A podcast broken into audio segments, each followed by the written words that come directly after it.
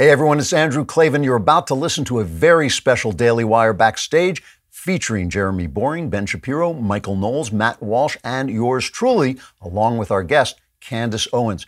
We discussed the Jeremy's Razors giveaway, HBO's House of Dragons, and the horrifying truths about the child mutilations happening at Vanderbilt in Tennessee. Trust me, you do not want to miss this one. Thanks for listening.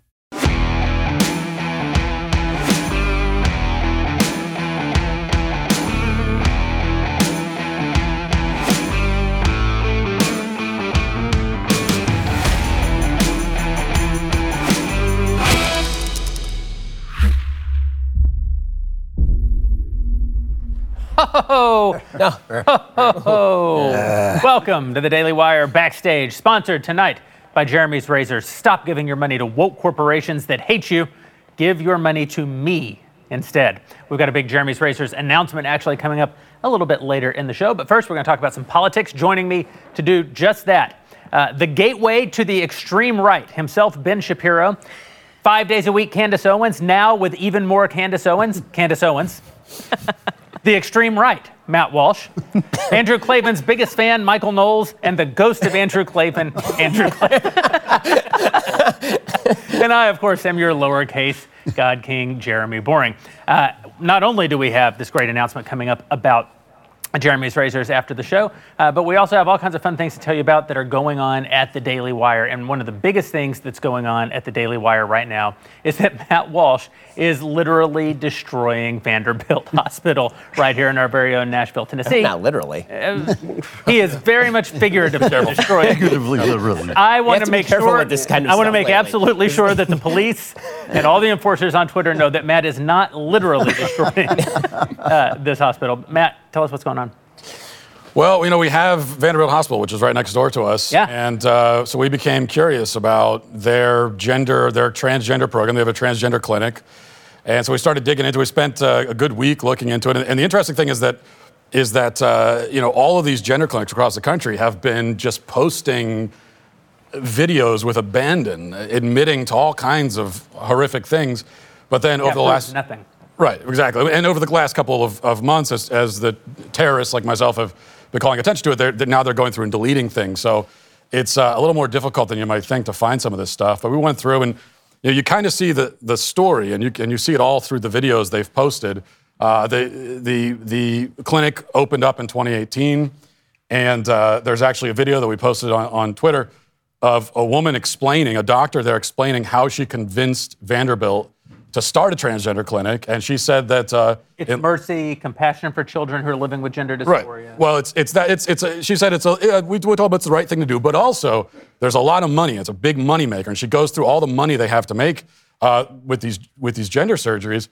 And the interesting thing about that is that she acknowledges that the reason why these surgeries are so profitable is because of all the follow-ups. So uh, it basically, when you do the surgery to someone, it means that they're now condemned to a life of returning to the hospital over and over again. She said that she, she boasted that uh, bottom surgeries for women, for example, making a fake penis is worth $100,000 a pop to the hospital. How large is the fake penis? Because I'm a wealthy, wealthy man. Well, it's, uh, I don't know. I haven't got that. I didn't get that deep into the research, but uh, get back then, to me. And then you, you, get so they so they start the, they start the transgender clinic, and then now they're concerned that there might be staff members at the hospital that aren't on board with doing these kinds of things. We have another video of a woman at a lecture talking to staff members at the hospital, telling them that if you conscientiously object to performing these surgeries, that is problematic. There will be consequences, and you shouldn't work at Vanderbilt. Now, I'm not a lawyer. I'm, I'm pretty sure telling someone explicitly that if you use your religious freedom, there's going to be consequences for it doesn't seem legal to me.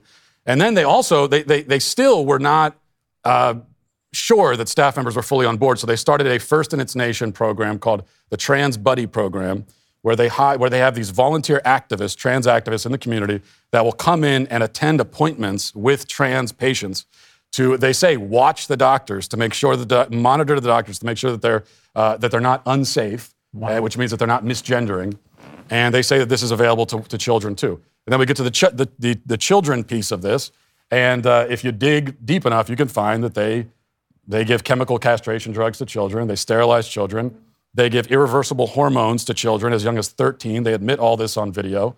They do double mastectomies for girls as young as 16. Um, some of this they've they've deleted from you know from the sites where they put it, but it's all there. Uh, so, kind of to review, they started doing this in 2018 because of the money. They admit it. Uh, they threatened doctors to make them go along with it, and now they're chemically castrating and sterilizing children, and it's all there. Right next Candace, you had Perez Hilton on your show just this week to talk about his position is that this is all fully reversible, right? Yeah, I mean, his position to me really reflects the left's position. It's very emblematic of it. He just views this as an opinion. And he Yeah. kept saying this word over and over again. Well, it's just my opinion. You know, it's just my opinion. It's like you are entitled to your own opinions, but we are actually, we need to talk, have a fact based discussion when we're talking about the mutilation of children, because that's what it is.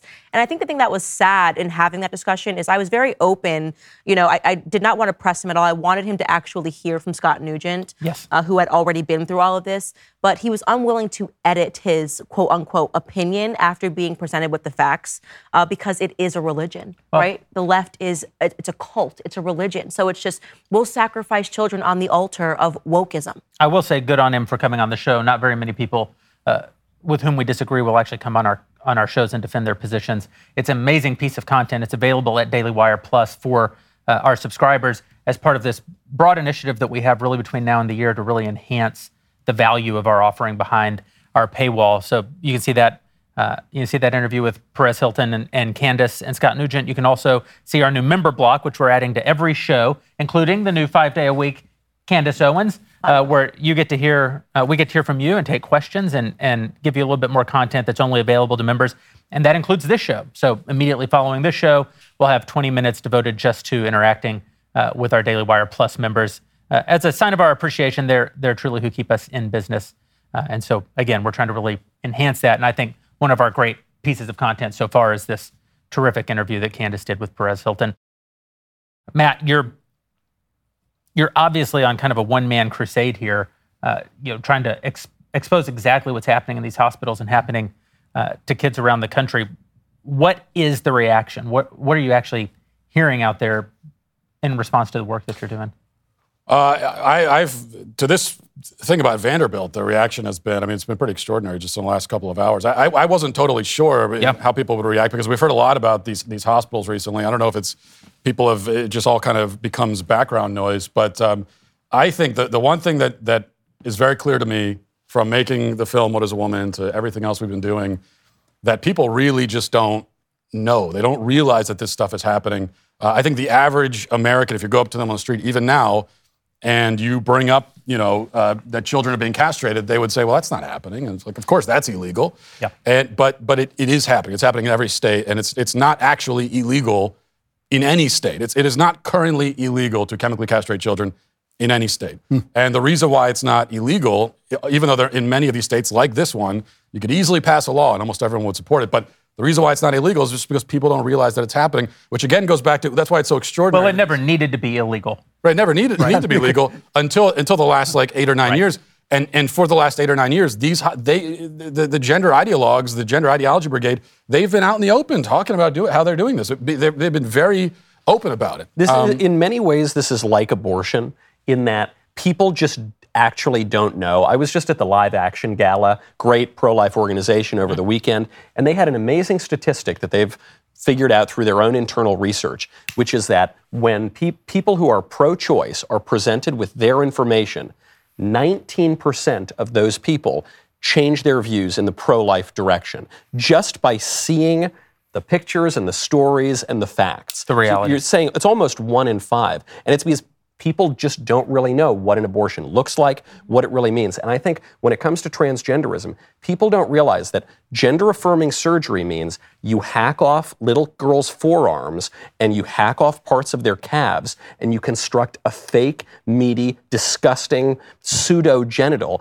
And it's so ghastly, it's out of the most dystopian novel. If you just show people what that is, it's not going to be one in five who change their opinion. It's going to be four in five. It might be even more. And I can't agree that this is a religion in the sense, unless you mean like some Mayan, you know, apocalyptic, you know, child sacrifice. But but religion, you know, is kind of a reasonable thing garnered from faith and from reasoning about the world. This is mental illness, an upsurge of mental illness in this country that I- I've never seen before. But you read about it in history, the kind of thing people go mad, and I, and I think this is a mass uh, upsurge of mental illness followed by the atrocities that mentally ill people would commit if you agreed with their delusions. Well, what's really amazing about it is to watch as the scientific community mirrors the, the woke preferences of political class. Yeah. And, and that's been the theme, obviously, over the last several years, is how science, which was supposed to be the one thing that the Enlightenment gave us that was actually useful, because it actually, you know, increased living standards and increased our technological ability to do things and, and increased life expectancy. And, and how quickly science made itself subject to the woke diktat is really astonishing on everything from COVID to obviously this. This is the most obvious example. You know, when when when Matt, you talk about you know what they're actually doing to children, it is impossible realistically to separate that from stories like the one that we saw over in Canada, uh, which I'm sure we all covered. Uh, this this insane story of this high school teacher in Canada who was a man who walked into a high school wearing.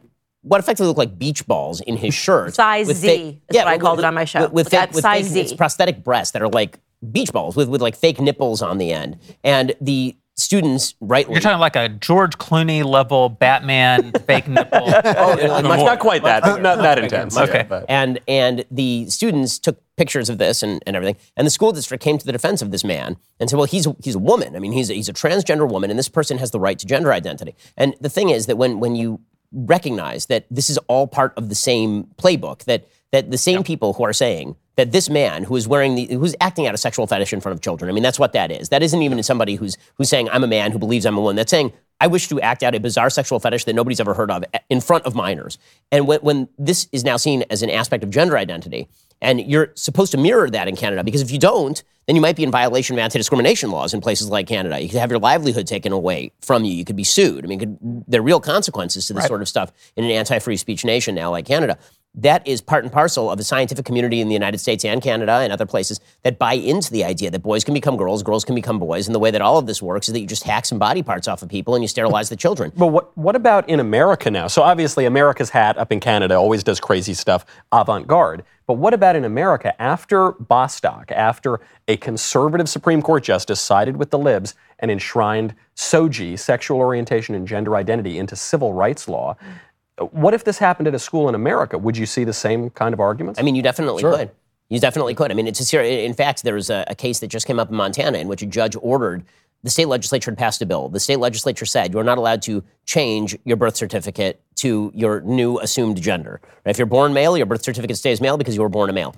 The judge overruled that law, struck it down, and said that he would hold in contempt anybody who continued to maintain that you could not change the sex on your birth certificate, which is the ultimate retconning of science. Because That's right. no matter what you are or say you are now, when you were born, we knew exactly what you were. I mean, you could just look at you and we knew what you were. And so, you know, 100%. This is a serious issue. And what the, what the Supreme Court seems to be doing, and it's really quite frightening, is they are doing what they call the Utah Compromise. The idea being that they are going to expand anti discrimination law to include sexual orientation, gender identity, but then they'll have religious clawback. So if you say you're a religious person, then there'll be a carve out for you. But here's the thing you shouldn't have to be a religious person to say true things about gender as we saw- identity and sexual orientation. You should not. as we saw at Vanderbilt, if you, if you supposedly when you when you want to, want to use your religious exemption, there could still be consequences. Right, because what they say, what they always Right. say about religion is that religion is just covered for your bigotry, right? This is the Right. this is the line you always get: is that it's not really that you have an, a really religious belief that, for example, men are men and women are women, and that there are hierarchies in terms of the morality of sexual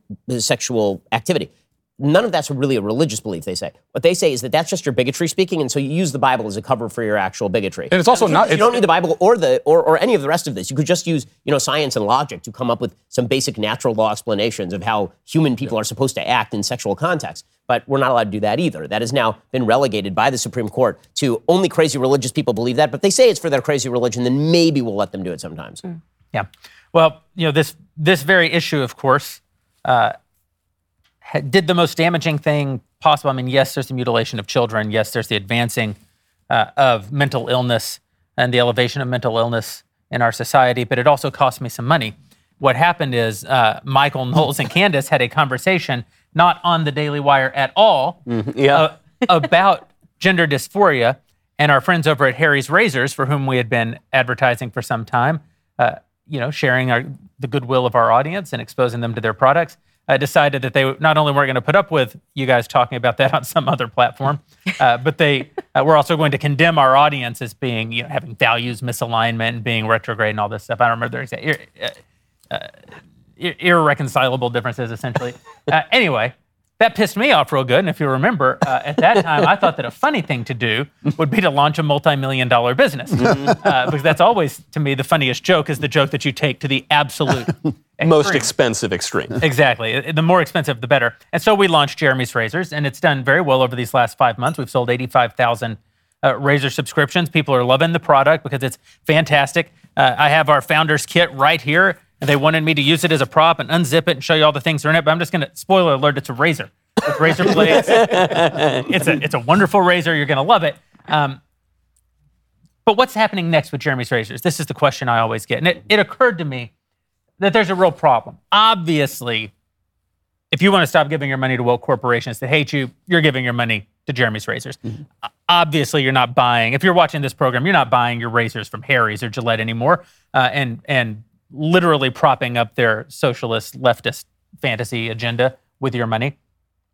But what about your friends? Right? You've still got. Fr- if your friend thinks Taco Tuesday is a form of cultural appropriation, they need a Jeremy's Razors They do. if your friend they wrote these these are not my lines preach, preach, Jeremy. if your friend insists that fan, that uh, fantasy football draft should start with a land acknowledgement mm-hmm.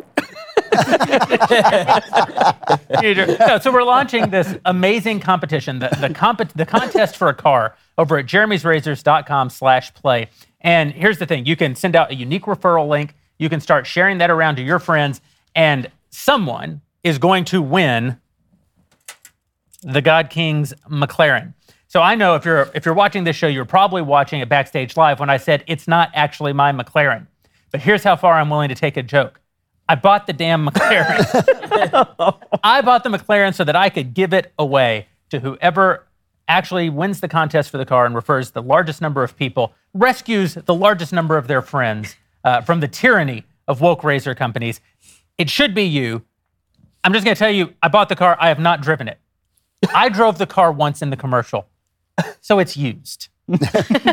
God Kings don't drive used McLarens. So it's in a very lovely air conditioned facility here in Nashville, and it's just waiting to become yours. Head over to uh, head over to jeremy'srazors.com slash play. Get your unique referral code. Send it around to your friends. Rescue them from the tyranny of woke razors. They'll get $12 off of their Founders Series shave kit. You'll get credit uh, for that you can put against all the sort of upcoming Jeremy's products. By Black Friday, we're going to have, well, I won't spoil it here. That's another announcement. Lots of amazing new products are coming. And most importantly, you'll get points in the race to win the God Kings McLaren. You'll also get points by referring Daily Wire Plus memberships to your friends. So get out there. We've got six weeks. On November 1st, we're going to declare the winner. They're going to get those keys to that beautiful McLaren 600. It's one of, I mean, there fewer than 600 of these were even made. It truly is an unbelievable vehicle, and I truly can't be seen in a used sports car. so head over again, jeremy'srazors.com slash play. Uh, we're kicking this off right now. In fact, Michael, you were a part of the the actual release. I, I was in the video. I was in the McLaren. I may have been in the McLaren more than you have been in the McLaren. Certainly. I I think I know the answer to this because, as I just mentioned, to you, the the funniness of the joke depends upon how expensive it is. Yes. Are are you actually giving away the McLaren? Oh yeah, I'm actually giving away the McLaren. As I said, the McLaren Michael is used. I cannot stress, I cannot stress As a partner in this business, I, I do wish that some things had been run by me mm-hmm. before Jeremy went and purchased an extraordinarily expensive vehicle to give it away. You know what he was thinking? I, I I actually bought the car personally. The business did not buy the car because it had to be ended around. It had to be the God King's McLaren, right? It couldn't be the Daily Wire's McLaren. That's not cool. I know, I know what was going through your head. You said this company, which was really it just started as kind of a vindictive joke against Harry's, it, it was too shockingly profitable. So you said that we cannot have that. We've got to put that money back into a car. Can I, can I I just just say, feel like I should get credit. I just feel like I should get credit for this. I'm the one that posed that mm-hmm. question to you on an did. entirely different platform in which you answered. By the way, behind why did- every great male idea is a woman that is being I know. ignored. And for some reason, they came after me when truly all I did was agree with the point you made. And they said, Knowles, that horrible bigot, he agreed with Candace. You're welcome. Yep. I just want to, I just want to say, I, this is tough for me to see that someone's going to get this really nice car because I just went literally today and bought a used 12 passenger van for my, for my one million kids. I'm The trad wagon? yeah. Yeah. Great. I, I went to a Lefebvre. car dealership that operates out of a motel, which is true, and I bought a 12 passenger van. So I will, ne- I will never drive a car like that. I got too many kids. Mm-hmm. So, mm-hmm. My original idea was to have you guys compete against each other to win the car. oh my gosh. And then legal said that that absolutely could not happen under Why? any circumstances. I don't know. I- Even, even if it was, we just did it as like a gladiator fight where we just beat the crap out of each other. no, that, that's exactly what I had in mind. Who did I mean, you I- think was going to win? That's a very important question. Candace, you're the only one who could possibly drive the Come car. on. Obviously. The rest of us would be pulled over just for being in the car. There was a DigiDay story this week about media companies launching consumer goods businesses and how they all failed. And I thought it's so interesting that the left can't grant any of our successes. Yeah. Yeah. That the Daily Wire is one of the biggest media companies, and we've launched a successful consumer goods business. So they just ignore our existence altogether. It doesn't fit their Or they try to deplatform. That, that, That's right. So the CBC this week put out a story suggesting once again that I'm mainlining people directly into extremism, and it was it was pretty great. I mean, the, the story itself was was a lot of fun. It, it, it said, well, he is not associated with any known hate group. He does hold, he does hold Wait extremist views, and then the extremist view was that I had said that gender dysphoria is a mental illness. So me and the DSM-5. Yeah, I was going to say right. that the used two to of us, be right, the two of us, gender DSM-5. identity disorder. Me and every psychologist in America. Um, until and, uh, until five minutes ago. yeah, well, I mean, still, I mean, gender dysphoria in the DSM-5 is a mental disorder. I mean, that, that is what it is. I like when they make fun of us for being moral. Like I barely tweet anymore, but I went onto Twitter and they were talking about me and Ben having this discussion about how pornography is bad for relationships, Mm-hmm. and they were like mocking us. And I just went to myself, okay, uh, I guess because we're being moral and we're discussing the corrosion That- by the way, of that- that American is what it is. values. That is what it is. So I, I was trying to. They mock like- morality. I was racking my brain for like, what was the thing that was my extreme moral view? Because they were like, well, you know, the- these, he has extreme views on objectification of women. I was like, uh, have you met me? I'm an Orthodox Jew. Objectification of women like ain't in the in the No, arsenal. your extreme view is you're against it. Right, exactly. exactly. And then and then they said something about masculinity. And I'm like, my extreme view on masculinity is that men should get a job, get married, support their kids, and raise them. Like they, I, I know very extreme stuff. And then I realized that the actual extreme view is, of course, all of those things, plus the idea that. As I said before, certain types of sexual activity are more moral than other types of sexual activity. And this is the one big thing you are not allowed to say in the United Yeah. States. You're not allowed to say that any type of sexual activity is more or less moral than any other type Mm-hmm. of sexual activity because we have boiled down identity in the United States to who you want to screw. And if, Yeah, and if, it. and if you doubt in any way, shape, or form that somebody's choices on this front are, are either less moral than another person's choice, without even talking about government regulation, if you doubt that, then you are a bigot. Yeah, And well, you- I had a- unless a you're a straight man not attracted to trans women, in which Well, case that's they- true. In which case they can condemn you. For, That's right. Yeah. I had a conversation with a gay friend last night who, and it was all about this topic, the topic of identity. That the the worst lie that's been peddled, I think, really on on the entire country, and uh, in particular, it's been peddled on young people, and it's been peddled on gay men in particular, uh, is that your sexuality is the the central defining aspect of 100%. your identity. Yep. Uh, and I, parts, partially because I'm a Protestant and a contrarian, and those two things probably go hand in hand.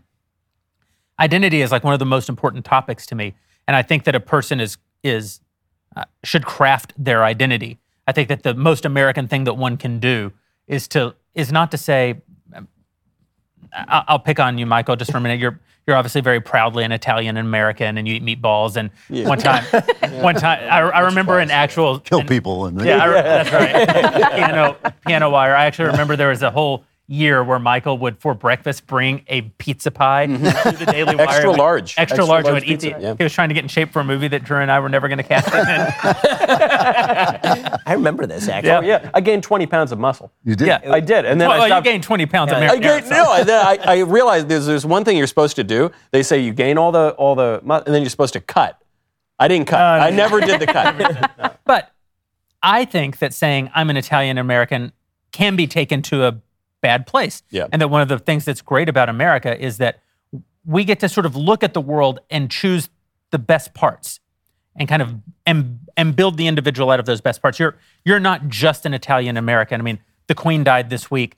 yeah. I was moved by it. I'm I'm as far as I know not British. My ancestry isn't British, but I can look at uh, the role that Britain has played in world history. I can look at the at the work of uh, Queen Elizabeth over the 70 years Uh, of her reign and see something that I want to emulate, see values that I think are good, and I want to I want to appropriate, which I think is a very good term. I want to appropriate the best things from around the world and build sort of a uniquely American identity or a uniquely Jeremy identity. That doesn't mean throwing out the past. It just means that we get to be selective about the past. We, I say all the time, I want to take the very best ideas of the past and build a future on top of those. I want to dismiss the very worst ideas of the past and not include those in the future that I think that we can all build together. But what we've said to young people and gay men in America is all you are. You're not the best ideas of the past. You're not the best ideas of your heart. You're not you're not the best ideas you've had. You're not You a are- pianist or a cellist or a That's right. woodworker or no. That's right. You are only this thing. Well, that's a Freudian. And- right? I mean, it's, it's a takeoff on It, Freud. gro- it grows from Freud, but it also eliminates the entire creative tension that America has exemplified between identity and role. You know, the idea that yes, I want to do this, but it might be wrong. It might be bad for my spirit. Yes, I come from this these descendants, but I want to go in a new way, and that creates a tension. Eh, All our movies are about this. Get Out and The Godfather about you know I, I want to be an American, but something else is pulling me, and that is an incredibly creative way to live because it is it exemplifies the spiritual life. The spiritual life is that I'm in this body that wants certain things, but not all of the things it wants are good for me, and so know, we're in this, is one way. this you wonderful know, tension. Speaking of sort of Hollywood and and, the, and all of this, you can see the evolution in movies of how narrative has changed in America. Right, all the movies used to be about how I'm driven to do this thing that, that would be my bliss, but I have this role and I have this duty, and so I have to actually do this role in this duty, and it's really important that I fulfill this role in this duty. And now every movie is precisely the opposite. Society is calling on me to do this thing, but I'm going to break free and be me. And being me is the most important thing that there can possibly be. You see it in the in in the Disney universe. To we'll get to, I'm sure Matt's uh, Matt's Disney comments in just a second. But the Disney universe went from Jiminy Cricket saying "Always let your conscience be your guide" to Elsa singing "No right, no wrong, no rules, I'm free." Right? I mean, like the, the idea in in Disney movies has explicitly moved away from the idea of you're supposed to have a role within a certain confine to find your bliss, be yourself, and being yourself is the greatest hero you can Yeah, be. I- I, was I do. I do think that Americans can be uniquely individuals. That you can be yourself. It's just who your who your true self is isn't utterly unmoored from reality. I like the term classical liberalism as a descriptor for my views. Classical is a major part of the term, right? It's not. It's not freedom. Uh, having. It's not throw away the past and you will be free. But it's within the best ideas of the past. There is a freedom. In the religious worldview, the idea is that you are a biological being Yes. and you have to reach beyond yourself to values that are far beyond you. And you have to fulfill roles in order to reach those values, right? I mean, this, there, there's an interplay between you and civilization. The process of raising a child is taking what is essentially a piece of raw biological material and turning that into a civilized human being. This was the process of, of actually civilizing people. And we've decided civilization is bad. It's an imposition on people. And because civilization is an imposition on people, civilization itself must be wrecked and it must be ruined. I, by the way, I think that you see a lot of this in the in the rage at the British Empire and the rage at, at Queen Elizabeth II. The idea is that that that, that great clip of Don Lemon today. the Don Lemon oh, clip. it's a was spectacular clip. Yeah. But the- you know, this is why I think we we actually keep failing on the transgender stuff. Is, be, is because we're not taking this conversation to heart Yep. as conservatives. Because w- what we keep doing is falling into the same sort of liberal trap of, of reducing everything to to chromosomes, you know, to biology, instead and and who we are and identity and rights, instead of what what we're all talking about right now, which is duty and obligation. That's what Edmund Burke talks This about. is Edmund. Burke- This is a way. I, I already regret that I'm going to say this, but this is a way in which Knowles is right about the, both the Reformation and the Enlightenment. The solution to the violence that grew out of the uh, religious division that came with the Reformation was basically to say, to each his own. Uh, we're not going to solve this problem. We're going to Do it, separate do it, say it, say it, say it. Say Peace of Westphalia. the say piece it. of Westphalia. Yes! yes! My big That's a little car. record. That's a record. 27 minutes. That's a record. Well, I also, I also think But, but, but let me just, just finish the, the idea that the more conflicts you, resol- you take away, theoretically, the more peace there'll be, right? So if there's no ar- moral arguments to be had, we won't get into moral arguments. And of course, it works like everything on the left, it works exactly the opposite. But if you remove all this tension, you remove all the source of creativity in life, all the, all the fights between the many and the few, all the fights between freedom and equality, all those things that have been the creative engine of our lives uh, are taken away. And you're left with nothing but this kind of flat deadness of desire where you want and you get, and then you, you feel bad, but you can't say so. I, I agree with with all of this, but I also I also sort of feel that if you ask someone what's your identity? or how do you identify? or where do you find your identity, I think maybe the healthiest answer to get from someone is sort of I don't know. What do you, why are you asking me that? Because another problem is that we spend we spend so much time. I, I think this was a a change in Western cultures. We spend all this time sort of like peering back within ourselves and, and constantly thinking, well, who am I and why am I here and what what is uh, well not even why I'm here, just who am I and how do I feel and where do I find my identity? And it's just this constant peering back within yourself, and you kind of get lost, you get sort of like sucked into yourself like a black hole, and just Yeah. everything gets sucked along with you. I think I think the, the, the most if you if you go to cultures where they don't they don't have this hang up and you ask them these questions, yeah, they find their identity in duties and responsibilities, and all of that is true. But if you ask them, where do you find your identity? They, they'll just look at you like, what kind of question is that? The only thing they might say is they they say, "I'm inhabit they, father." Right they inhabit their identity so so clearly that they don't even think about it, and so that's one of the that's one of the problems is even by having this conversation,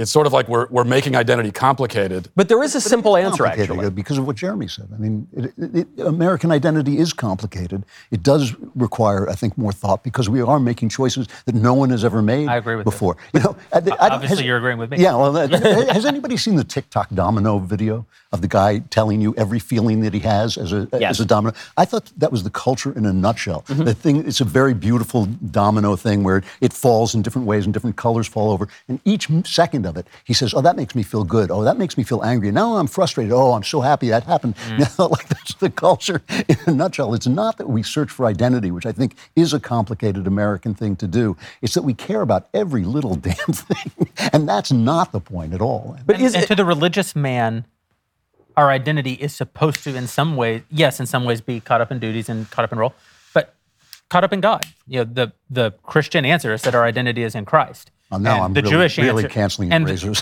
and the Jewish answer is that our identity is not in Christ. That's my understanding of, of Judaism. it's a mild Guys, disagreement, he's, you know. Westphalia. Westphalia. Now, didn't we still but get to kill you guys? This is this is the simple answer, right? You know, God God at the, in the burning bush talks to Moses and he says, "My name is I am who I am, and I am essence itself." am and so, Moshe, yeah. yeah, and so you you know, if you find your identity in being, in I am who I am, then it's pretty simple. And by the way, a lot of that downstream comes to duty and role, and here's what you're supposed to do. But there's also jazz. Like I don't want to be. I'm not a Devil music? I'm not a conservative in the in the fundamental sense. Uh, I don't think that our that we are born into sort of a gray life in which we must live out our precise duty and do exactly what was done before us. Of course, I don't think that we're we're to be free, and I, I love the complexity of American identity. We we do have the opportunity to to play jazz. But the thing about jazz, or the thing about the great impressionist painters, is the, the impressionists were good painters, hmm. and the great jazz They know the musicians are good musicians. They know the rules. They There's know the difference rules. between John Coltrane playing notes and you playing notes on a trumpet. That's correct. That's exactly right. And we've completely obliterated this. This is one of the problems, actually. I mean, as our friend Dennis Prager would say, in art, this is one of the big problems that the people who knew how to color outside the lines also knew how to color inside the lines. They knew the purpose of the lines.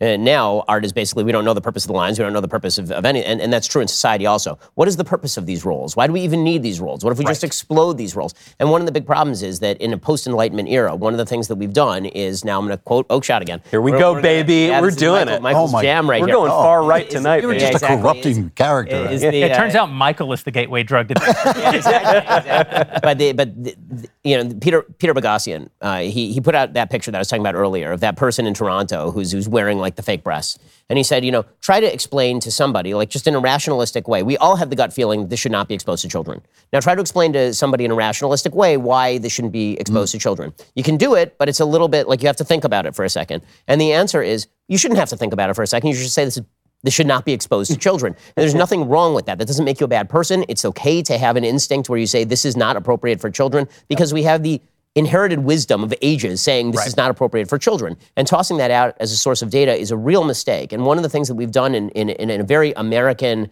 enlighten, post-enlightenment way is we've basically said if I can't justify it, it should be discarded. And that's not the way that you approach I, change. I, can't, I cannot tell you how much I agree with this. I, I've been, for the last few weeks, I've been talking to people about things that you should just not do because you should just not do them, like chemically castrating young healthy boys or cutting the breasts off young healthy girls. Like there shouldn't that shouldn't be a conversation. There mm-hmm. should not be an that actually is a conversation with only one side. Stop doing that. Right. And and you know you only have to go back. I mean I, I know this is such an over it's become such an overused trope, but it's still a good thing to remember that the the logic. So many of the of the Nazis who were tried after the war said, well you know this wasn't my business. This was the business of of medical people.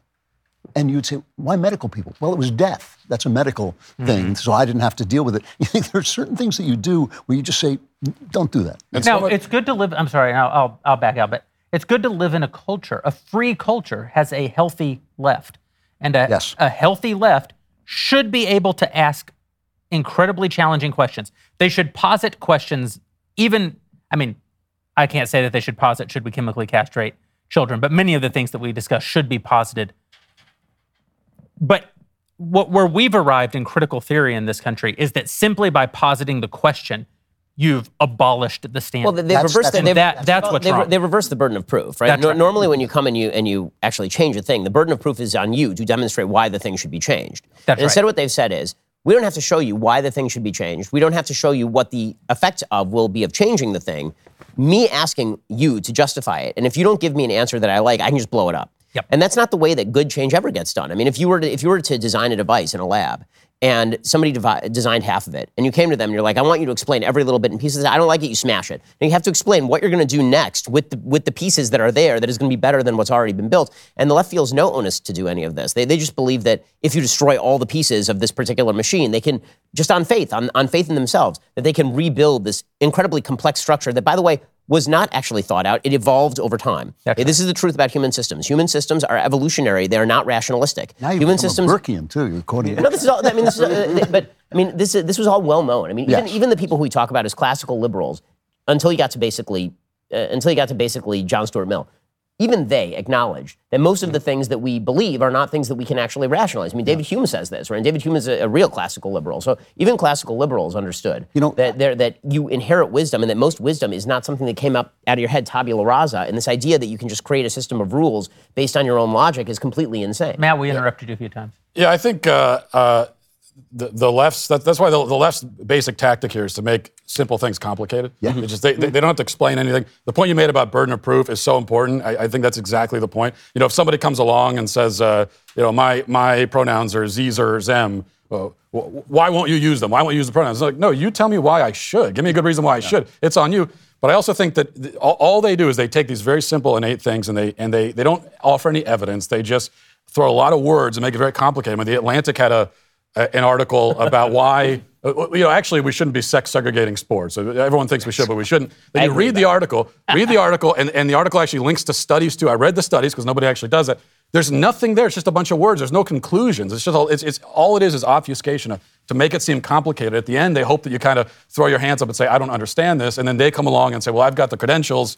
You know, Jack Turban, this. Uh, Jack Turban, this, uh, this another one of these gender ideology doctors. But he's been to every fancy school in America right, for 37 right, years. right. He, he, he tweeted it. He tweeted this week that he's got 15 years in Ivy League schools. So basically, just you know, ba- back away and leave him alone. But it's like you spent 15 years in, in Ivy League schools. You know less about biology than my five-year-old. But I, I guess how is that? My point. Right. I got to give Jack Back Turban a little man. credit. I mean, Not I've been scientist. I've been fighting Jack Turban on online and many you know for I remember that guy, guy first popped up and he seemed so crazy and he is so crazy. But his point in that tweet where he was bragging about all his stupid degrees, you know, 15 years at Harvard, he doesn't know what the difference between a boy and a girl is. But he said, you know, the the best you guys on the right can come up with is talking about chromosomes, and that's actually not true. What we're saying is that men and women are different, and you can see this in chromosomes and elsewhere. But furthermore, men have an obligation to act like men, and women have an obligation and a duty to act like women. And there's actually a, a role for people in society. And that, I think, would make the guy's head explode. This is, I this is it, it's- why. it's- this is why it's very important that Candace not get any credit for anything that she does. And I want to talk about how little because women are to be seen and not heard. and I want to talk about specific instances of Candace rightly not getting credit for her brilliance. But first, So, if this conversation makes you want to die the way it does me, well, you might want to think at this point about getting some life insurance. We pay hundreds of dollars per year to protect our homes, our cars, even our phones. Too many of us aren't taking steps to protect our families' finances. I mean, the fact is, you need life insurance. I mean, bad news. We're all going to buy it. You know that we we all go out only one way. Policygenius is an insurance marketplace that makes it easy to compare quotes from top companies in one place to find your lowest price on life insurance. You could save 50% or more on life insurance by comparing quotes with Policygenius. Options start at just $17 per month for $500,000 of coverage, although not for Andrew Klavan. Just head on over to policygenius.com, get personalized quotes in minutes, find the right policy for your needs. The licensed agents at Policygenius work for you, not the insurance companies. They are on hand to help you throughout the entire process. And make sure that you can make the decisions that you make with confidence. They're not going to sell your details to third parties. They're not going to add on any extra fees. Policygenius has options that offer coverage in as little as a week. They avoid the unnecessary medical exam. So head on over to policygenius.com, get your free life insurance quotes, see how much you could save before you expire from another piece of Westphalia reference. April 22nd, the year of our Lord 2022. our friend Jack Posobiec, busing illegals to DC, doesn't seem to be doing much of anything. In reply, hmm. Candace Owens, now five days a week at Daily Wire Plus, bus them to Martha's Vineyard. Wow. Behold! Oh, the policy genius. Oh, we'll never get credit for this. I was just like, am I really not going to get credit for this? His whole team follows me. We're just going to go ahead and let him say this was his genius policy idea. I was like, okay, that's fine. He didn't fine. bust them though. He flew them. That's true, and I just tweeted, so I guess he did. he did technically do more, but yes, that policy was informed from my Twitter uh, feed. It was so obvious to me. It was, it- you know, the inner city communities is where crime and corruption happens anyways. So it's Right. like, you know, okay, yes, it's already bad. We're going to turn it into Gotham City. Sure, if you really want to make them uncomfortable, obviously, when they're, you know, when they leave the city, they go to Martha's Vineyard, they go to Montauk, they go. You know, this is the places that if you really want to see policy change really quickly, you should ship them. And so DeSantis, it is totally fine. That you stole my idea and made it yours. How gracious of you. At least, yeah, how great. Yeah, exactly, exactly. It's totally fine, and I am going to be humble and say that it was totally my idea that you did. But I'm glad you had the courage to do it. I love it. I, I think And it's if what I great. anybody's love about looking for women, a the way they potential stand behind men. And if anyone's looking Your for dance a card. potential running mate, DeSantis and Candace kind of rhymes. Wow. That's all I'm saying. That's all I'm saying. this is one of the best stories of the week. And just before we went on the air, Ben pointed out to me that apparently in uh, the this particular group of illegal immigrants has already f- fully embraced the American way of life and sued DeSantis. they, did. they did. They issued a lawsuit just before the show began, uh, in which they are claiming false imprisonment. They're claiming failure of due process.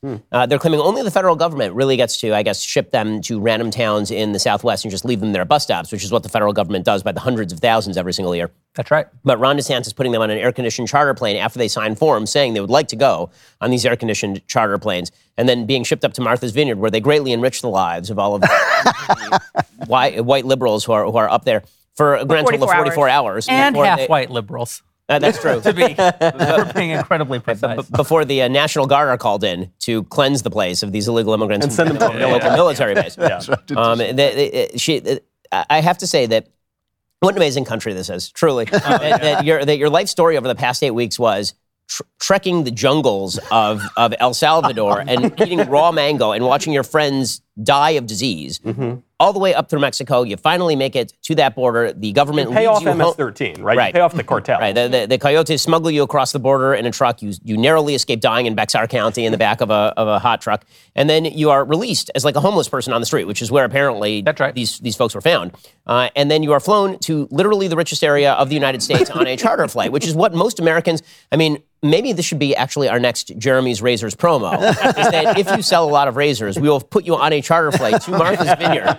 Because that's pretty awesome Where you can enrich the lives of so many, so many, and uh, and and so now they're they're suing Governor Yeah, but which progressive that lives on Martha's Vineyard is obviously funding that lawsuit? I mean, who do you think it is that's going to be behind it? Because they didn't come up with this idea all by themselves. Oh no, no, no. There's a there's a gonna be legal aid fund. It's a, it's a left wing legal aid fund course. that is being funded Of by course. obviously. I just liked watching the guys on Martha's Vineyard quickly painting over their "In this house we believe" signs. You know, Yeah, the lawn sign. keep out, keep out. We meant. Was, Well, what they said was one of the uh, Martha's Vineyard residents said that uh, after they deported them, you know, they took the, they called the military in to deport them to a military base. They said we were we were so happy they were here. We were so happy to help them on their journey. So that, that's a good euphemism for deportation. Maybe we can start using that. Did you see what help them on their journey back to Mexico? Did you see NBC News? They had to delete the tweet, but they didn't delete the article. They Yes. they said that.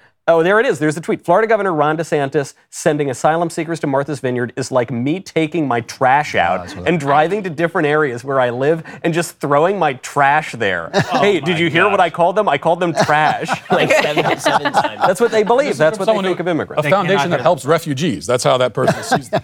my, my, my favorite guy was Ken Burns, though. I've, I've always, Ken Burns is always kind of stuck in my craw. He's always getting this kind of, oh, this brilliant, the documentarian, he's brilliant. So he's just done a documentary on America's role in the Holocaust, which, by the way, was basically zilch. I mean, we don't have control over everything. FDR didn't agree. What's that? FDR didn't agree. yeah, no, it- but but still. So he's done this thing, and it's getting brilliant, brilliant, brilliant. That's all it gets. He's on CNN, and a guy compares shipping these illegals to Martha's Vineyard to shipping Jews to Auschwitz. And Ken Burns nods and sort of picks up the idea and kind of goes with it. And I thought, a man that shallow is essentially two dimensional. You know, I mean, no wonder he's working in film because film really only has two dimensions. And I, I thought this guy, this guy should not be allowed to say anything. The words Holocaust should not be allowed to come out of his mouth after saying that. Because I mean, you know, aside Don't from you see the similarity? yeah, well, They're well, exactly the, same. the guy, Exactly. The, golf courses are, are better on Martha's Vineyard, but you didn't need them in Auschwitz. That was yeah. Also, all the people in Martha's Vineyard did was also put them in buses and ship them away. Yeah. Yeah. That's And- what the and they've been federal government they've does. But when they do over it, the federal compassion. government does. That's right. The federal government leaves the border wide open, basically begging people to cross the Rio Grande and drown. How many migrants are dying every year of dehydration in the back of vans, are, are dying, being washed away down the Rio Grande? And, and meanwhile, we're told that, that Joe Biden, he can't be bothered. You saw, you saw today that Joe Biden was asked about the fact that DeSantis has said that he's going to ship some illegal immigrants up to Rehoboth, Delaware. He's going to ship them up to, to Biden's vacation home, wherever it is.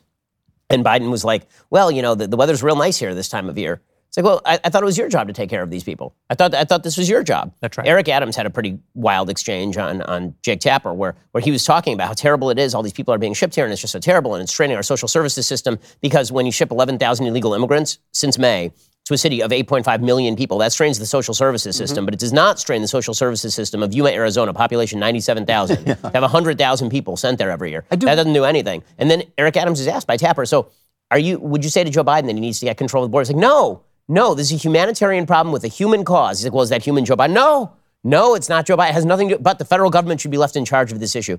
I, I will say, when, when you're explaining, you're losing. And the left has been explaining an awful lot on this I- I do- particular issue. I, I do have to say, I, I thought DeSantis, the guy's a boss. I just love the guy at this point. You know, I thought it was, was one of the great political moves of all time.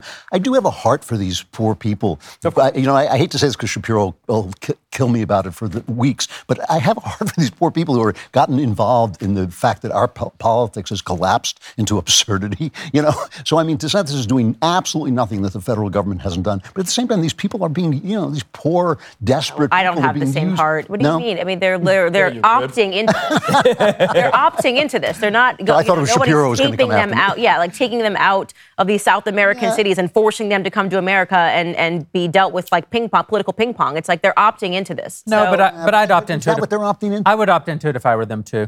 Yeah. I mean, the truth is, if part America is a place that calls forth the dispossessed, right? That's part of what we do. The the problem isn't even that we have open borders. I mean, open borders is bad, unsecured borders is bad, but America actually always has been incredibly pro-immigrant.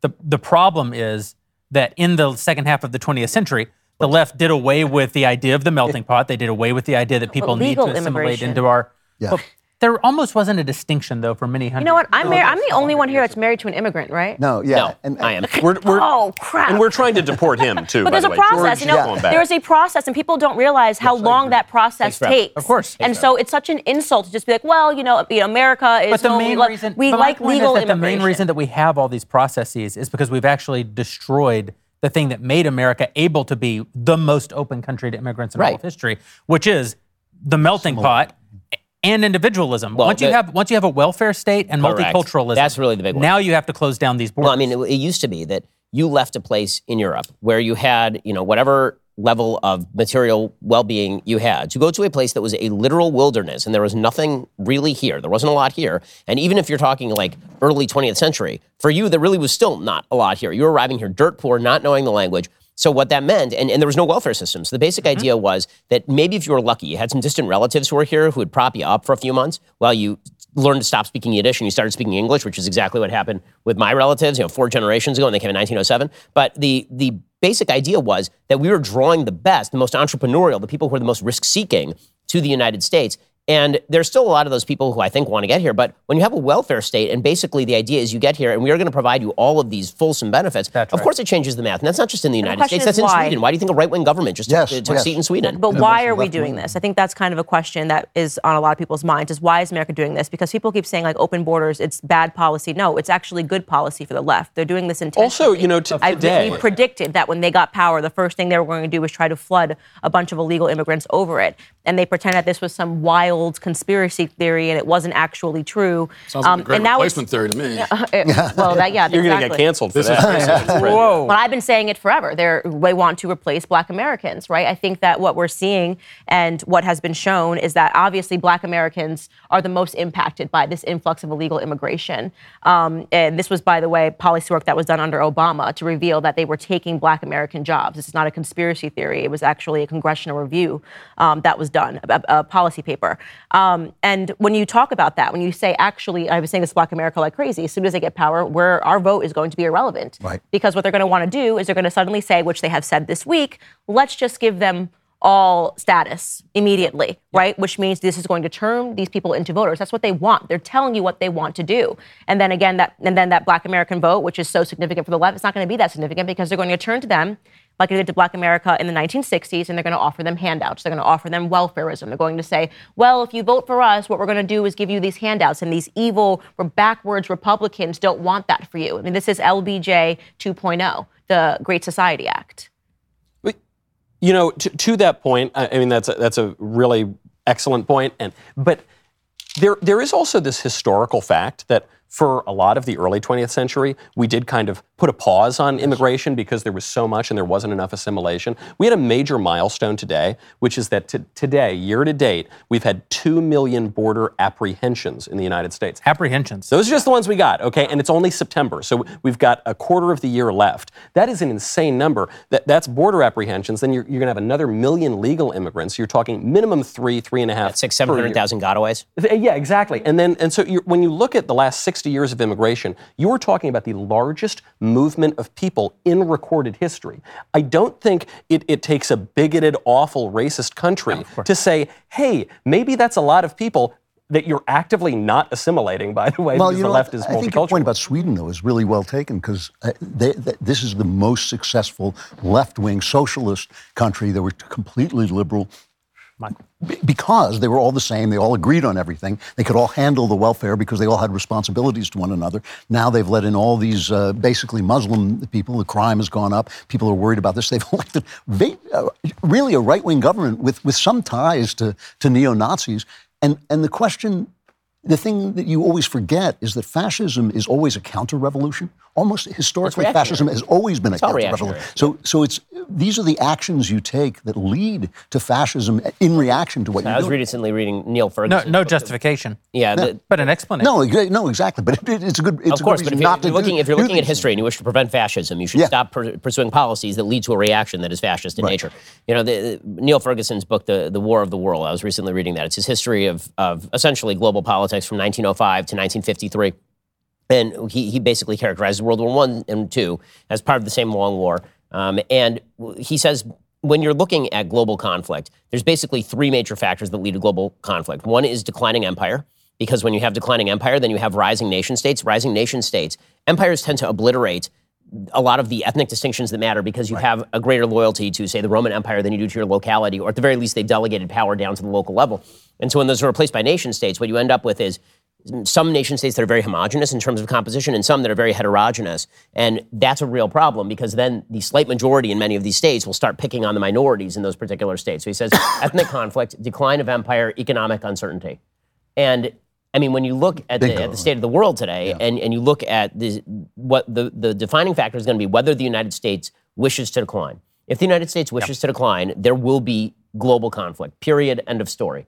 Because the fact is, we are the only functional quote unquote empire on planet Earth, whether we want to call ourselves that or not. And if we decline, somebody else is going to fill that vacuum. What fills that vacuum is not going to be particularly nice. Right. This Well, is we're the- celebrating when we start celebrating immorality and we refuse to acknowledge mental illness, which is the, to me the biggest issue in America today. We no longer call mental illness me- mental illness. We, in fact, we celebrate it. We encourage mental illness, and then we look at the end of the day and we say, "Well, I don't know why somebody walked into a school and shut up the school." Look at the culture. Look at American culture right now. We are in a state of degeneracy. And that is the truth. There, there's, there are degenerates everywhere. Um, and people don't like to use that word, but that's quite literally, I spelled out the definition today on my show of what it means to be a degenerate. And that's what's happening in American society Did you today. name me? Because That's not. I did. I, I didn't. nice. But and, and I wanted to comment on this earlier when we were talking about Queen Elizabeth because something that really stood out to me was this contrast of all of these pundits coming out and saying, "Oh well, people have a right to criticize her." Right? Her history is complex. Right? It's complicated, and they were willing to do that deep dive on someone like Queen Elizabeth, which we might agree with. Right? But who were they not willing to do that for? The same people, and I checked their tweets because I wanted to cover it on my show, that said she's a complicated figure and let's go into her history, did not want to do that for George Floyd. Right? It was an act of racism to do that against George Floyd. you- or look we couldn't. He was not a complicated pic, uh, person at all, according to them. In fact, one of them actually tweeted that he better get Time Person of the Year. Right. So Queen, when, when we're in a society where Queen Elizabeth is complicated, and we sh- and we should not be celebrating her at all or honoring her life rather, and George Floyd is not a complicated figure, we're in very bad. No, times. this is legitimately enough to keep people up at night, unless, of course, you have a Helix mattress. Hmm. Helix Sleep is a premium mattress brand, provides tailored mattresses based on your unique sleep preferences. So, how will you know which Helix mattress works best for your body? Take the Helix Sleep Quiz, of course. Find your perfect mattress in under two minutes. Helix knows there is no better way to test out a new mattress than by sleeping on it in your own home. That is why your personalized mattress can be shipped straight to your door, free of charge, and they offer a 100 night risk free trial. That's a really long time. Try out your new Helix mattress, see how your body adjusts, and if you decide that it is not the best fit, you're not going to decide it. But if, if some, in some insane world that's what you thought, you're welcome to return it for a full refund. They will even pick it up for you if you don't love it, but you will love it. Helix has been awarded the number one mattress, picked by GQ and Wired Magazine, and it is recommended by multiple leading chiropractors as a go to solution for improving your sleep. Helix is offering up to $350 off all mattress orders and two free pillows for our listeners. So right now, if you want to kind of take a little trip into my boudoir, I don't know, go to helixsleep.com slash backstage. This is their best offer yet, and it won't last very long. With Helix, better sleep starts right now. That was such a good ad read until you got to that one line. Like- all That was TVs the turned trigger. off. Yeah, everybody that- started screaming Our viewership silently plummets. Yep. Speaking of boudoir, uh, I want to talk about the new Game of Thrones, House of the mm. Dragon. Is everybody watching the show? yes. I'm, I'm Absolutely one, not. One episode back. I'm one I've episode back an as well. I've seen them all, so I won't guys, spoiler, alert. Spoiler alert. Yeah, Can I just For you too. We're not- I'm we're not- spoil it for both of you. Yeah, we're not waiting. do it. It's not- Do it. I want to hear it. I, I just don't know. This last episode, I just felt suddenly we got into woke territory. Like there was just like the the interracial relationship in you know England plus the gay couple plus. I was just like, okay, are, where are we going here? Is this going to be one episode? And by the way, all of that backlash when they were saying, "Oh, it's racist because of this." It's like, no, it's just not realistic. I don't care if it's like watching a show that's supposed to be about Africa in 1820 and seeing a you know a white person. You know, it's just I just want shows to be realistic, and suddenly it's not allowed anymore. I guess. Well, I You know, that reminds me of uh, The Little Mermaid. Can I make that transition? Perfect segue. The greatest thing that happened on the internet in 2022. Matt Walsh's so Little good. Mermaid commentary. Yeah. excellent. Yeah. Uh, okay, so we're going to talk about that? Yeah, we're talking about it. Good. Well, so for That was a hard segue, but I, lo- I, I liked It it. was just, it wasn't a segue, it was just like changing the subject. I mean, it's not like I had something important I wanted to say about it.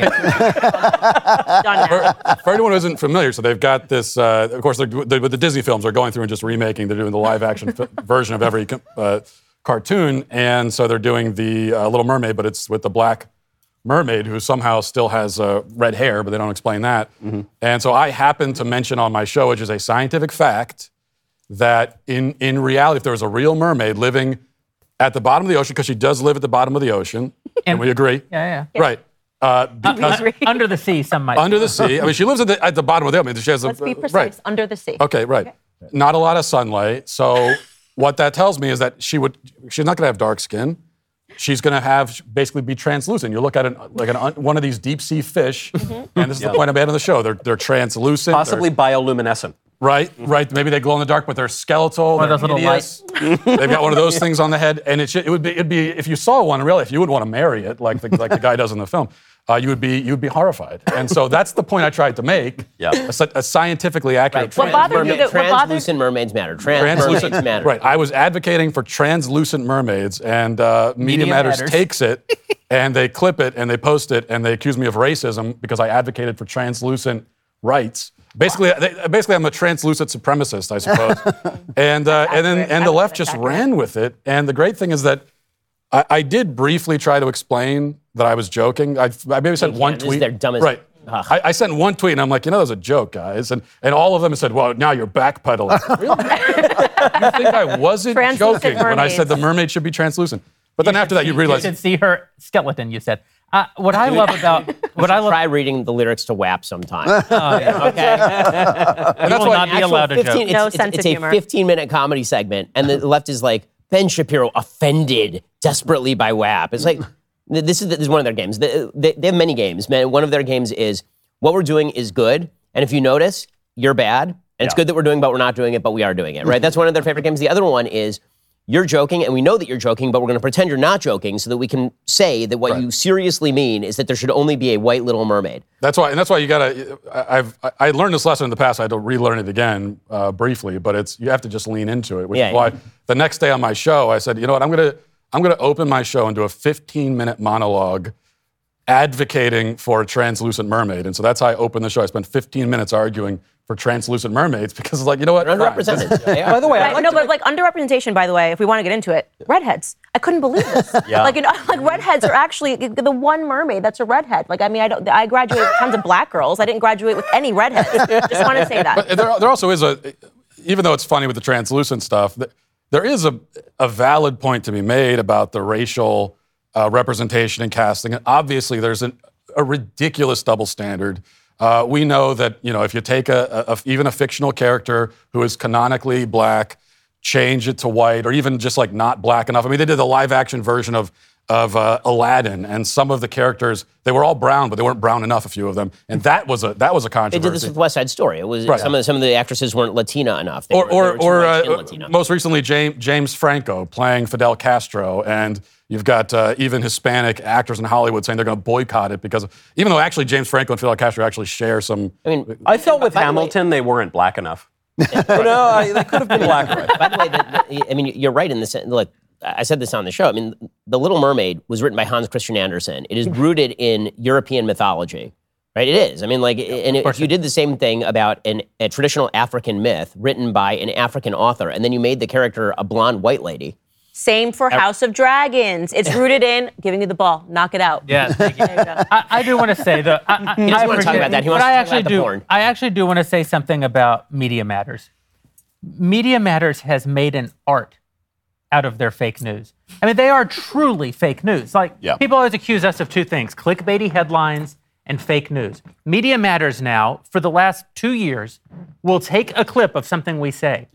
They will excise the whole clip with context. Mm-hmm. The clip that they posted of you had the whole translucent joke in it. But then they write a clickbait headline, mm-hmm. which omits uh, all of the context. Ellipses are their best friend. Mm-hmm. This allows them to get a lot of clicks, saying something eh, attributing to you a view that you don't even hold, start up the left wing rage machine. They know that people won't watch the video and get the context, but they'll actually, because a video is linked, it adds credibility to the story. So all the left wing blue checks who start hitting you, you're so stupid you think that a fictional mermaid can't be black, which wasn't the wasn't even the point. I mean, you were making a joke. But every one of those people both didn't watch the clip and felt that the story must be credible because of the presence of a clip. And Media Matters continues the grift, which is a very profitable grift for us. Thank you guys. Glad you're watching. um, of clickbaits and fake news, and no one will ever hold And it them. filters through the about- it th- filters through then the media because then you have the follow up headlines. And I, I, I read a couple of them. It's always fun to read the stories, like telling the story of what you did and, and comparing it to what actually happened. So I'm reading some of these stories saying. Uh, Matt Walsh had a meltdown over Black Mermaids. A meltdown. I talked about it for two minutes. And I Hurl that chair through a window. For- when have I ever had a meltdown about anything? First of all, I have no emotion. Have you been sincere? Let's just say for a second, you were making an actual point about actual mermaids that you actually believe in, okay? Which many blue checks accused you of. And which Michael believes in. he told us just before the show Uh, So listen, all I'm saying Columbus is, saw three all, all I'm saying, Christopher Columbus on his maiden voyage saw three mermaids. Oh. There have been John Cook saw mermaids. There have been eyewitness race accounts were of they is the mermaids. question. Would you- th- well, actually, probably black because they were probably manatees. But th- I'm just putting that aside for a second. Uh, all I want to point out is believing in mermaids is way more reasonable than a lot of the stuff the libs believe in, including cr- transgenderism and the i- idea that the COVID vaccines Yeah, prevent I- can, I infection say one and thing, can I say transmission. one thing about Disney, and then we can get to your, your Game of Thrones thing? Yes. There, there is something fascinating about what Disney's new strategy is for marketing. Yeah. Because what they have decided to do, and they're doing this in all of the remakes of their animated films, is they are taking IP that you know and identify from when you are a child, Yep. and they've decided that they are just going to troll the audience for headlines. And then the idea is you're not racist if you don't, if you paused for a second. If you saw the Little Mermaid trailer and you're like, wait, that doesn't look like mm-hmm. Ariel from the animated movie. That looks very different. Mm-hmm. If you say that, that much, like, uh, because you're a racist, you're not colorblind, are you? Right? They make a big deal out of casting somebody who does not look like Ariel. Listen, that was maybe the most popular movie in America in ni- in 1989 to 1999. Between that and and Beauty and the Beast, these were like the two most popular movies Absolutely. of everybody's childhood. The actresses in these movies, you would think, would look like the intellectual property in the movies, and then they changed it. And so the idea is that if you notice that and you're like, oh, that's kind of strange, you're not even like I'm, I'm against it or I hate it. You're just like that doesn't look like, Like what it would the movie weird looked if like. Pocahontas was did- played by Elizabeth Warren. It would be objectively weird, right? And it's true. They do that because it's like what you always say. They want you to react, and then when you react, they call you a racist. How would? Why are you noticing? Why are you noticing? But even if you Like, don't, because even it's if- weird. Even if you don't react, because before the whole translucent mermaid debacle, prior to that, actually nobody was actually No talking about the race No one cared. of, of the mermaid. In the Daily Beast, a day before, they had an article saying that race, I forget the exact phrase, but racists were, the, the racism, uh, the anti, the racist backlash against the Little Mermaid is out of control. They said the headline. And then I, because I, I read the article. How dare you. And, and I thought, okay, they're going to pull a few tweets of uh, people complaining about the Black Mermaid. Nothing. They, they had zero examples of anyone even mentioning the race. Instead, what they cited were tweets of people complaining that the underwater scenes didn't look realistic enough. The CGI wasn't very good. And so, as the Daily Beast writer just editorializes and says, well, they're complaining about the CGI, but really the- it's because they're racist. Uh, what I want to know is why doesn't she have a seashell bra? It's totally inappropriate. Yes. That okay. So look- the it looked porn in Game of Thrones. This is what I actually want to talk about. Hollywood. Have you guys noticed, having seen all the episodes now, in the first episode and in the third episode, lots of nudity. I mean, that third or fourth fourth episode, it's about as much nudity. Fourth as, episode is Hmm. like 20 minutes of nudity. About as much nudity as you've ever seen in a show. Guess I got to. In the episode, both of the main female characters also have a sex scene. Right. Neither one Yes, of them I noticed that. Neither one of them is exposed. Yep. Neither they're, they're naked but obscured. They're not. ob- so Hollywood has determined in the Times Up Me Too era that they will know. So all the all the nudity is essentially non-speaking Bit background actors. Yeah. Hollywood has decided in the in the Me Too post Me Too era that they will no longer exploit actresses, except the ones that make two hundred dollars a Except day. Except the ones that don't have the power to stop them. It's unbelievable. Wow. They are they are actively only exploiting the actresses who have no power. Yeah, and I have to say, as someone who, who loves a good nude scene, it did occur to me after a while that really a woman should not have to take off her shirt to be an actress. It, you really should not. That shouldn't be a requirement. Uh, you know, I mean, Have you seen that? Have you seen that video? It's a very funny YouTube video of a, of a woman and she's calling her parents and she says, "Mom, you know, I just got cast in this movie and I'm gonna be naked. I'm gonna be having sex with two dudes on screen." The mother's horrified. She's like, "And it's on HBO." And mom's like, "Congratulations!" well, you know, champagne. you know what was about this though? Bye Bye Birdie. Have you ever Yeah. gone back and Yep. watched the real Bye Bye Birdie? It's all about the fact. It's all about the corruption of America by show business. It's actually got a very serious point. This whole thing about we're going to be on Ed Sullivan, so I don't care if they use my daughter as a as a sex object because we're going to be on Ed Sullivan. And that was kind of prophetic. Well, I will say that women do objectify themselves, and this has kind of been something that I've been beating the drum about. And obviously, we notably got into the discussion about our culture's desensitization, desensitization to porn. Like my husband does not have social media; he's not on Instagram, he's not on even Twitter, but he says everything is porn. We just don't realize it. So when you open Instagram, it's just girls with their butts in your faces, their boobs in your faces, and it's these same women that will cry out and use the hashtag Me Too and Times Up. And it's like you want men to treat you with more respect than you treat yourselves. And I talked a little bit about on my show today. It's five days a week. Can't sell it. Five days a week. The other Wire Plus. Um, but you're seeing more and more of that where people somehow separate themselves like their virtual character. It's almost like a game, like it's like an avatar. They're like, oh, well, it's totally fine that I'm online and I have my boobs out and my breasts out, but I really can't stand to see that men are objectifying women in society. We've lost respect for ourselves, and yet we think that we can then demand respect in other fields and in other categories. And I don't think it really works. You like know what? I was just going back through, and I, I was turned on to this by Edmund Smirk, one of my favorite pseudonymous Twitter accounts. Mm-hmm. That there was a clip of Catharine MacKinnon, a radical feminist from 1993, and she's arguing with conservatives. And she's saying, You guys are too weak on porn. And she says, You know, if you were sitting in a room and you heard a, a lady get knocked around the walls in the other room, you would run out your door, you'd knock down, you might call the police.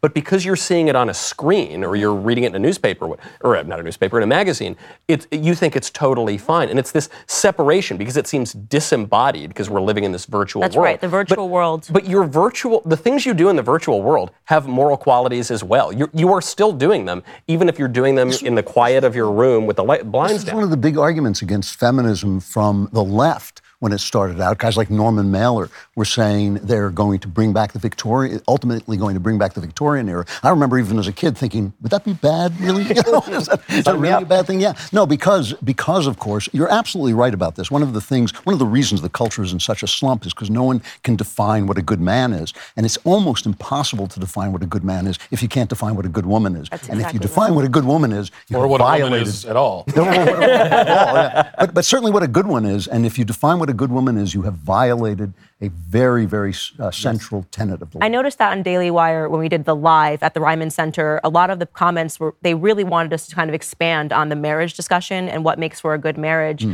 And in going back to this idea of like what a good woman is, Yeah. I was covering today, and it's it, it's rather innocuous, but Emma Ratajkowski is getting divorced, right? Hmm. And she's sort of gloriously leaked to the press that it's because her husband um, has cheated on her, right? You know, Emma, Emily, is it Emily Ratajkowski? Emily, yeah. You know, she's naked all the time. I mean, for bizarre things. Like she's like, I'm protesting Brett Kavanaugh. My top's off. Why? Nobody knows, right? Nobody knows. But we've seen her naked a million One of times my since favorite she, actresses. since she You love her appeared work. on the scene in Blurred Lines, Robin Right. Thicke's video, which was just full pornography. And it's amazing to me that she, you know, calls him a dog or s- a not, somebody anonymous has said he's a complete dog and he cheated on her and she moved out. And I thought to myself, have you not been cheating on him? Like, Is mm. your virtual character somehow different? yeah. You are quite literally, would you do this in the real world, right? You're online, you've got your boobs out, you've got your butt out. Would you in the real world sit in a room full of men and put your boobs out and put your butt out? But there seems to be this mental detachment for women where they go, I know that I can be this tremendous act of infidelity in the universe of being online on Instagram and on Facebook is okay. It's not. Well, it's okay? You sat cheated nude- on him and he cheated on you. On, on Ben Affleck's lap, I think you've cheated on your husband. I mean, it, it is it is fairly incredible how self-centered a society we've become when the entire pornography industry, which of course is based on the male sex drive, the idea is that women will participate in this, and then they will be offended that the male sex drive exists at the same time. So the idea is that just as when it comes to transgenderism, a person must be validated by you, right? My vision of myself must be validated by you. Now, women will pose nude, and if a man objectifies the nude woman, which is what men have done throughout human history when they see a nude woman, actually, uh, which was originally the purpose of nudity. Uh, when when that uh, when when that happens, then women get very offended. Ma- the male sex drive? No, you're supposed to see me as I see me, liberated and free. And it's like, well. No, you're making money off the fact that the male sex drive exists, but then you're objecting to it existing because you wish that it existed in the way that you see the male sex drive, which is which is utterly self-centered. It's not seeing yourself outside yourself at all. You're not you're not like looking at, at who's who's the actual client, who's the paying customer on the other end. It's just I see my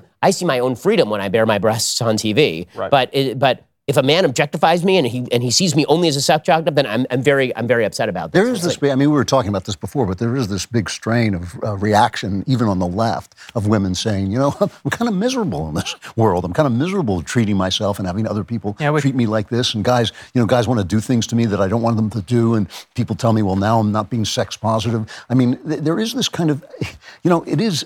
There's this terrible headline I keep seeing that. In spite of feminism, women are miserable. Of course. What could be more is that the words enslaving that we're looking than for? to You what could be more see it? enslaving than thinking that you have to take your clothes off to be heard?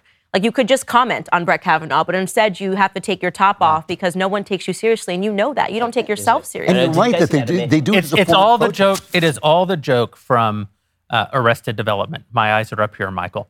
Right? You've got the gal who is so obviously putting her breasts in in Michael's face, and then he doesn't look. Yeah. But she wants him to look so bad, she repudiates him anyway. My eyes are up here. That's the whole thing. There's a great video that was going around of, of this woman. uh, She's, she's a conservative, and she was she's wearing a 1950s housewife outfit, and then she's also wearing like the 2022 blue-haired uh, MSNBC glasses outfit. And she's talking. It's supposed to be a conversation across time. And the 50s housewife is like, "So, how's the future? Are you are you doing well?" And she's like, "Yeah, everything's amazing over here." The 50s housewife, is like, "So, do you have any kids?" She's like, "No, I have no kids, but I have three cats." She's like, "But you have an amazing boyfriend." She's like, "No, I have no boyfriend, but I can have sex with whoever I want." She's like, "That sounds terrible. Are you happy?" She's like, "Well, I, I don't have kids. I could take a magic pill that gets rid of the kids, or I could just abort the kids." And she's like, "Well, yeah, but." But is this, in the end, is this making you feel more happy? She's like, well, I do have a pill that makes me happy. it's like, uh, It's a sad satirical stab at the state of things today. So we're going to go to Members Block, which is the brand new thing we're doing here at Daily Wire for Daily Wire Plus members who make it possible for us to stay on the air.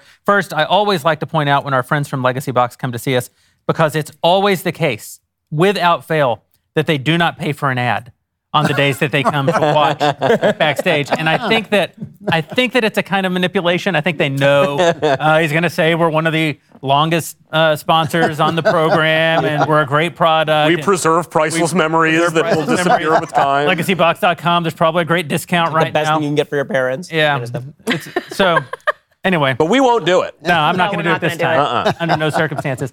Head over to DailyWirePlus.com if you're watching on the YouTubes. Join us for Members Block by becoming a member. Hit that subscribe button uh, and and please contribute to our ability to continue to bring this great content. This great content. but you'll be able to ask us all kinds of questions. Who do we think's gonna? Is Joe Biden actually running in the election? Will Jeremy actually say purple giraffes like the Daily Wire superfan chat group chat wants him to? That, that's true. They were all in this little group chat saying, "Will he say pur- purple giraffes?" Purple. I don't know what it means. You won't do it. I'm not going to do it. I'm not- they're, they're no better than LegacyBox.com. Hit that subscribe button. Join us for Members Block, which is starting right now.